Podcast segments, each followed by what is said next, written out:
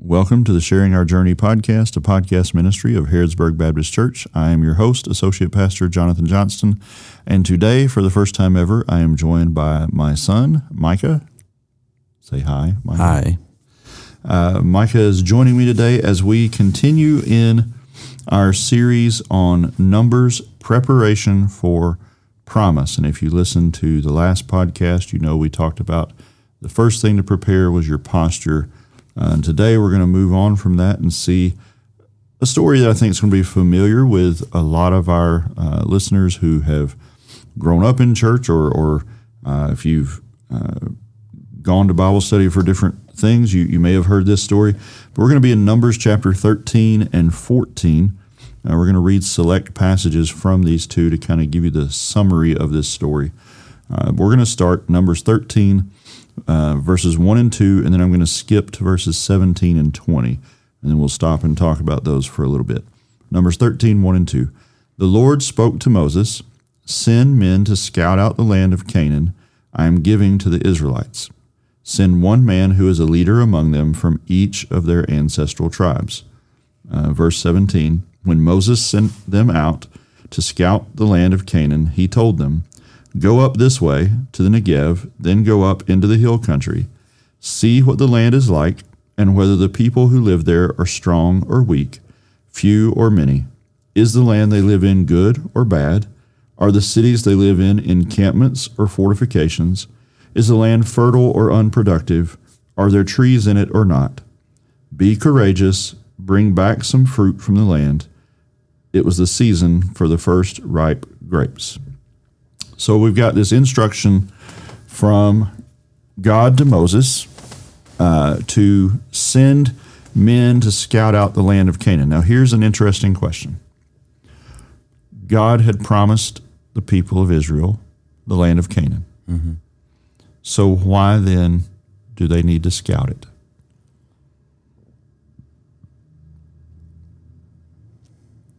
It's a puzzling thought, I mean, right? Probably because they were human. Humans never. I back then and still now, I don't think humans trust God enough. Like, even the ones that do trust God, they've had at least one time in the Bible where they've been like, "Yeah, well, good plan, but yeah, I'm gonna add to it."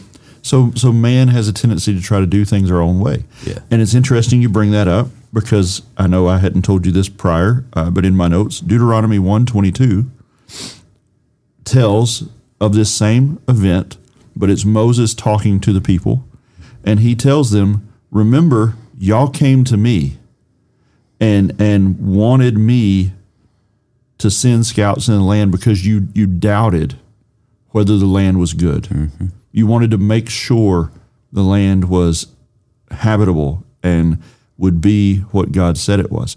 So the the doubt that, that you just referenced was definitely in the heart of God's people.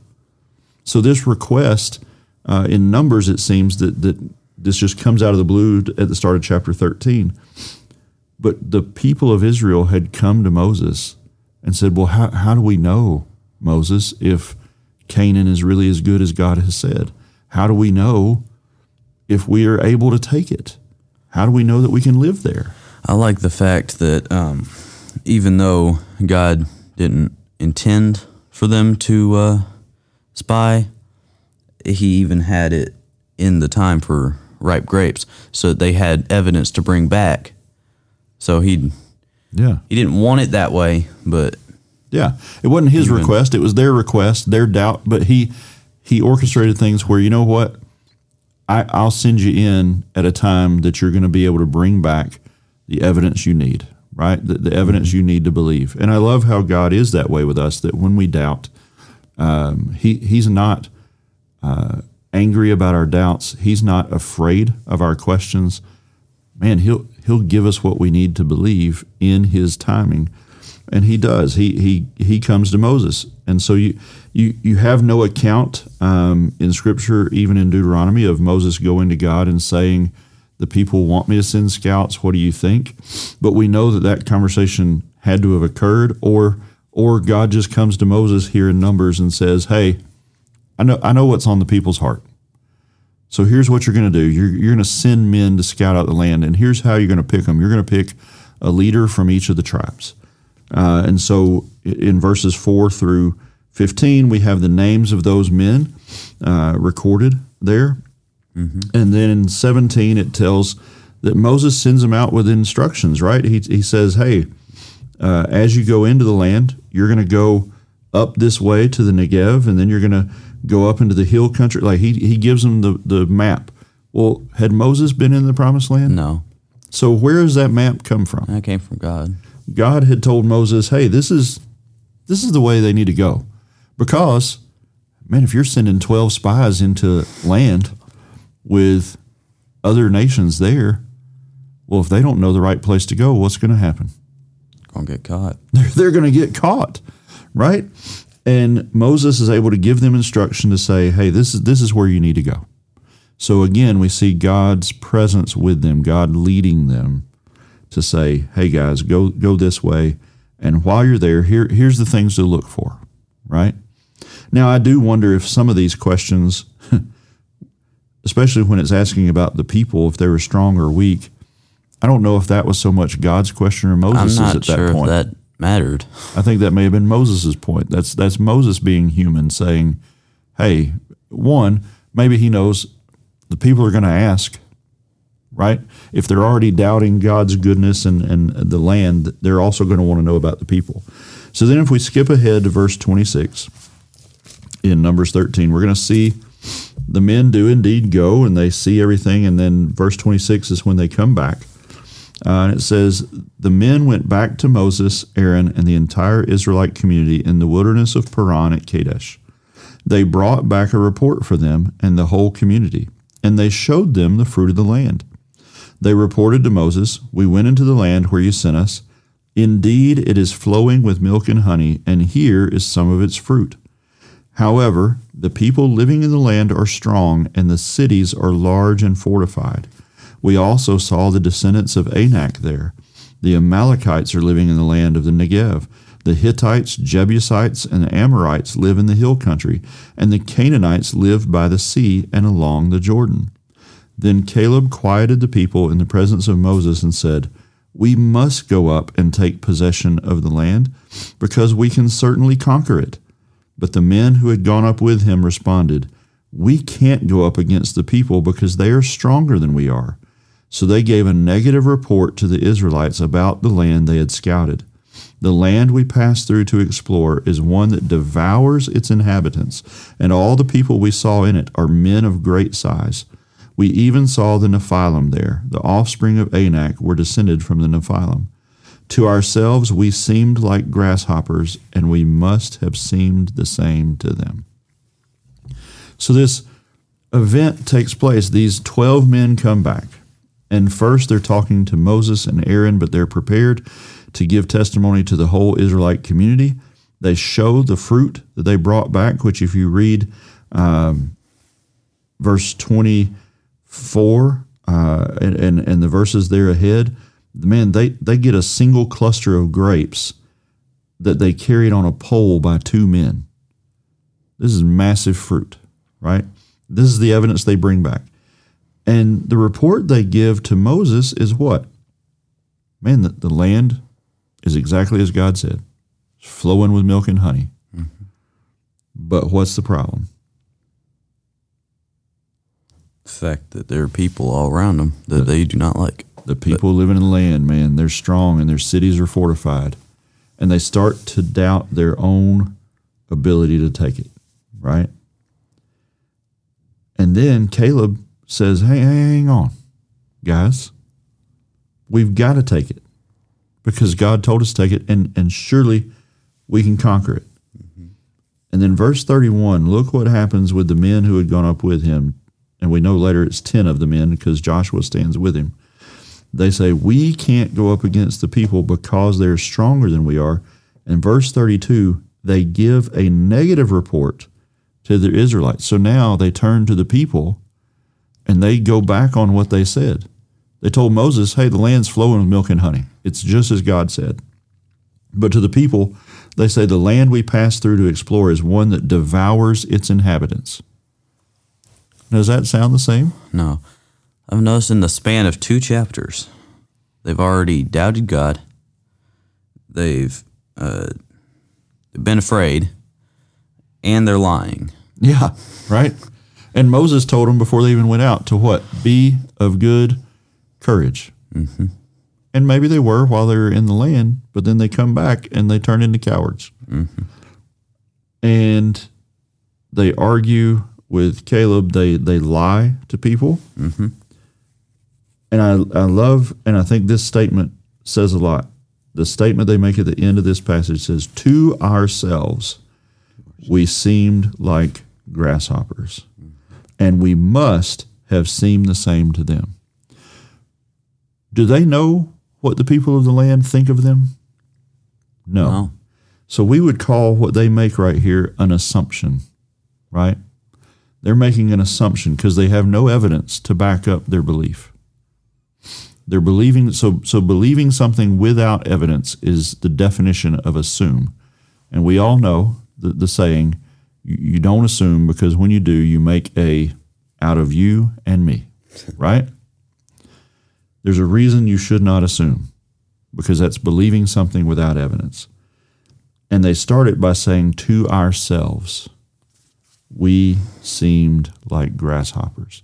So it was their own view that was the problem. God has said, This land is yours. They look at it and say, But, but we are so small compared to those people. And they must think the same thing about us. They must think that we're tiny. I think if I think the problem they were making there was if they're going to think about how someone sees them, they should think about how God sees them. Because if they're a grasshopper to those people, right? How big is fleas God? Yeah. to God. Yeah. How, I mean, they're worried about these these and and the the children of Anak, as it says, or the descendants of Anak. Uh, the, these were giants, right? This this is the same line of people that more than likely uh, Goliath, Goliath, descended from. Yeah and his and his brothers because we know he had brothers. Mm-hmm. Um, so these are large men, no doubt. The people they saw they they're not lying. The Bible doesn't say they lied about that, right? The Bible says they they gave a negative report about the land. You know what the size so, of you know what was the size of the grasshopper? A rock. Yeah, right. God God used a rock to take Goliath down. So God clearly can deliver them but the problem is they're making this assumption, right? And if we move on then into 14, 1 through 9, we're gonna we're gonna see the ramifications of what happens here. So they give this report and they make this statement about the people, and it says, Then the whole community broke into loud cries, and the people wept that night. All the Israelites complained about Moses and Aaron, and the whole community told them, if only we had died in the land of Egypt, or if only we had died in the wilderness. Why is the Lord bringing us into this land to die by the sword? Our wives and little children will become plunder. Wouldn't it be better for us to go back to Egypt? So they said to one another, Let's appoint a leader and go back to Egypt. Then Moses and Aaron fell down with their faces to the ground in front of the whole assembly of the Israelite community. Joshua son of Nun and Caleb son of Jephunneh, who were among those who scouted out the land, tore their clothes and said to the entire Israelite community, The land we passed through and explored is an extremely good land. If the Lord is pleased with us, he will bring us into this land, a land flowing with milk and honey, and give it to us. Only don't rebel against the Lord and don't be afraid of the people of the land for we will devour them. Their protection has been removed from them, and the Lord is with us. Don't be afraid of them. So the false report given by the spies causes the entire camp to weep. And they start saying things that we look at now and think, how ridiculous. They started saying things that they had said. So they had said, only we had died in Egypt in the wilderness. Right. Yeah. When they were at the, the sea. Yeah. They were yeah. saying we should have stayed in Egypt. Right. It's always go we can't back. stay here. It's always go back to um, what we think would have been safer. But in Egypt, they were slaves. Yeah. They had no freedom. They had no uh, rights. And and if you go back to the book of Exodus as well, their population had gotten so numerous in Egypt that the Pharaoh was having their children killed as they were being born to to keep their population down. So here they are saying, well, God's brought us here where our wives and little children are going to become plunder, but they're asking to go back somewhere where their children were literally being killed. It makes no sense. Uh, they and, and tying back in with last week's podcast, uh, it, you also have to understand the presence of God is still in their midst. Their camp is still centered around His presence. They still move when He moves. They stop when He stops. They're having this discussion while His presence is in the center of the camp. What makes them think? Again, they're making an assumption. They are now assuming, well, if we go to possess the land, He's not going to go with us. He's carried them all the way from Egypt to here. He brought them through the Red Sea. They've seen all the things that He's done. And now, because the size of the people and the fortified cities, they start to assume the worst. They start to assume that their children and wives will become plunder. They assume they're going to die by the sword, and they wish they could have died in Egypt as a slave, or they wish they could have died, as you pointed out, in the wilderness getting to this point. It's it's just sad to see. And that's why Moses and Aaron fall down with their faces to the ground. They they're moved to sadness and despair in the presence of God. And Joshua and Caleb, two of the spies who had seen the same things that the other 10 had seen, they tear their clothes out of out of disgust really with with what's happening and they plead with the people by giving the true report. Hey, the land was exactly as God said it would be. And if he's pleased with us, what? He'll lead us into the land. He'll give it to us. And and you know they had said that the uh, in uh, they said the land the the false report they said the land devoured its people. Notice that Joshua and Caleb flip that and say we will devour those people because their protection's been removed from them. God God has seen to it like they don't have the protection because God is with us. Don't be afraid of them. They they plead with the people. Now Joshua and Caleb are doing something opposite of assuming. Mm-hmm. They're doing something we call presume. They're making presumptions. And presumption, the, dif- the, the difference in the definition is where assuming is believing in something without evidence, presuming is believing something because of evidence you have seen. Well, what have they seen? Man, God delivered them from slavery in Egypt, sent plagues to convince Pharaoh to release them, spared all the firstborn of Israel while taking the firstborn of Egypt as the final plague. They've seen the Red Sea parted. They've seen literally God's presence in the form of a cloud and the form of fire leading them each step of the way. That's a lot of evidence to base a belief on, isn't it? So they're not making an assumption when they say, if God is pleased with us, he will give us this land. He, he in fact, has told them as much, right? God has said, I'm leading you to a place that I'm going to make yours.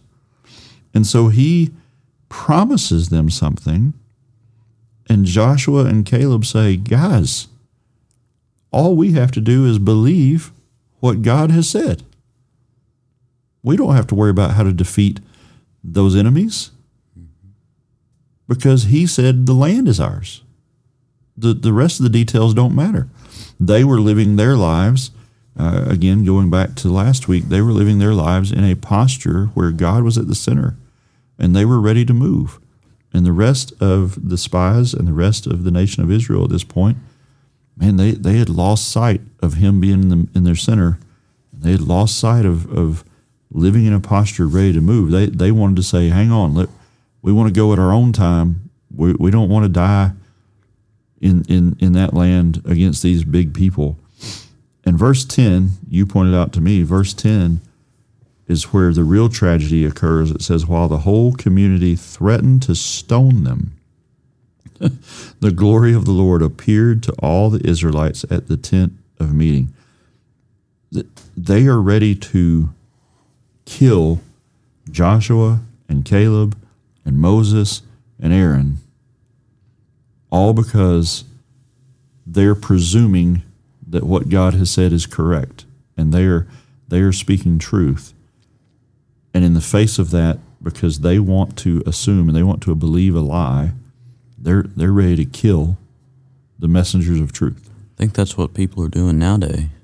They, they're they're assuming, and they've made that their truth, and they're not presuming the fact that there's one truth because if you have multiple truths, then that that can be a problem. They can't all be true, right? Yeah, you can only have one truth, uh, and and you're right. Uh, today's time, a lot of people do make assumptions, and they, oh, well, I think God is this way, and it's not based on any evidence they have. It's based on something they feel or in their perception, just as the children of Israel said, to ourselves, we seemed like grasshoppers and we must have to them as well. Well, you don't know that until you talk to them. In fact, if you read later, uh, after the book of Numbers, when the children of Israel actually go into Jericho, we read that the people of Jericho were afraid of the Israelites. I mean, the Israelites kind of. Well, they, b- before the walls fell down, the, the Israelite they were when they knew they were coming. The reason Rahab uh, who lives in Jericho, the reason that she receives the Israelite spies, she pleads with them, hey, save my family because the God mm-hmm. you serve, we know that he is mighty, right? So the, the assumption that the Israelites make is wrong because what the people of the land really felt about the Israelites didn't matter about size. They looked and they said, they've got whatever that cloud, whatever that fire is, that their God is with them. I think it's funny that the people in Jericho were actually more scared of God, right, than the Israelites were. Now, by the time by the time the Israelites get to Jericho, it's a different story. It's right? a different story. But, but but in this but in this moment, they are looking to go in the promised land, and they, you're right. They're they're not a, like they they don't regard the presence of God the same way that people who don't even know Him in this instance do. And instead, they make assumptions and say, well, those people must be really brave. They're really big. They're really strong. We're not going to be able to defeat them. Uh, and so, because of that, when God's presence, uh, it says it, it, appeared to all the Israelites, the tent of meeting. He, his presence was already there. We know that because they were camped, right? Yeah. But what that means is, is there was something to call their attention that, hey, God's about to speak. Uh, and and starting in verse 11 through the rest of chapter 14, we, we get the um, the account that, that God does speak, and because uh, these 10 spies, and because the majority of the people agreed with the 10 spies, God says, Fine, you're, you're not going to enter the promised land right now. And in fact, you, you're going to wander in the same wilderness you've been in hey, I was ready to pull you out of there, but you're going to wander in there. And not a single person of age, so, so all the adults who had a vote, mm-hmm. everyone other than Joshua and Caleb's family, and those who, who said, hey, we're, we're ready to take the land, the ones who voted against, they're all going to die in the wilderness, which is what they wish for. Mm-hmm. They're going to do that before God takes the children of Israel into the land, and He says, "Oh yeah, those those children of yours that you were worried about becoming plunder, they're going to get to enjoy the land. They're going to get to plunder. They're going they're going to get to plunder the land that you're you were worried about their lives. I I'm more concerned about their lives than than you are, mm-hmm. and I'm I want good for them, and you just want to protect them. Um, so it's a it's a stark lesson. Um, in how we have to be prepared sometimes when we're following God to presume. There's times where it doesn't seem clear. Uh, there's times where, man, we, we can see some challenges sometimes to things we may feel like God's leading us to do. And in those moments, you, you have a choice. You can assume that you're going to fail. You can assume that all of a sudden God doesn't care for you. You can believe the lies of, of the devil when he says, Well, did, did God really say this? Did God really promise you this? Because uh, that's what they were doing.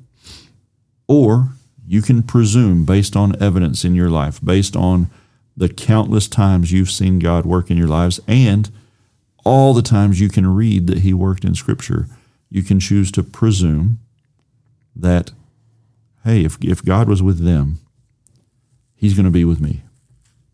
And if God says, this is my path, then, then His plan is better than anything I have for myself, no matter what challenges I may perceive. I've never really understood what the definition of wandering is. Mm-hmm in this bit? Like, were they walking around, or did he just leave them where they were? No, they they they uh, they travel around. Um, so the same way, and that's the interesting thing about God and how good. So even while he was punishing them, he was still leading them. He was still leading them, crazy. right? Yeah. Even though they chose to abandon him, he didn't abandon them, and mm-hmm. he his presence still worked the same way as we talked about last week. That when it was time for them to move camp, he would he would lift and he would move and they would follow and they would set up camp. That still worked. It, it just meant that where he was leading them changed. Uh, he led them through, they, they stayed in that same wilderness region where no inhabitants really were. And they wandered around in the wilderness. And, and we know from other accounts in Scripture, we, we know it was a period of 40 years uh, that now they were going to spend in the wilderness um, mm-hmm. until those generations who had made that decision died. And so those generations were never going to receive the promise that he had given them because they assumed he wouldn't give it to them. And so he he he makes that the reality. He he makes that what could have been a presumption uh, because they didn't choose to believe him at his word and believe that when God says, "I'm going to give this to you," that He means it.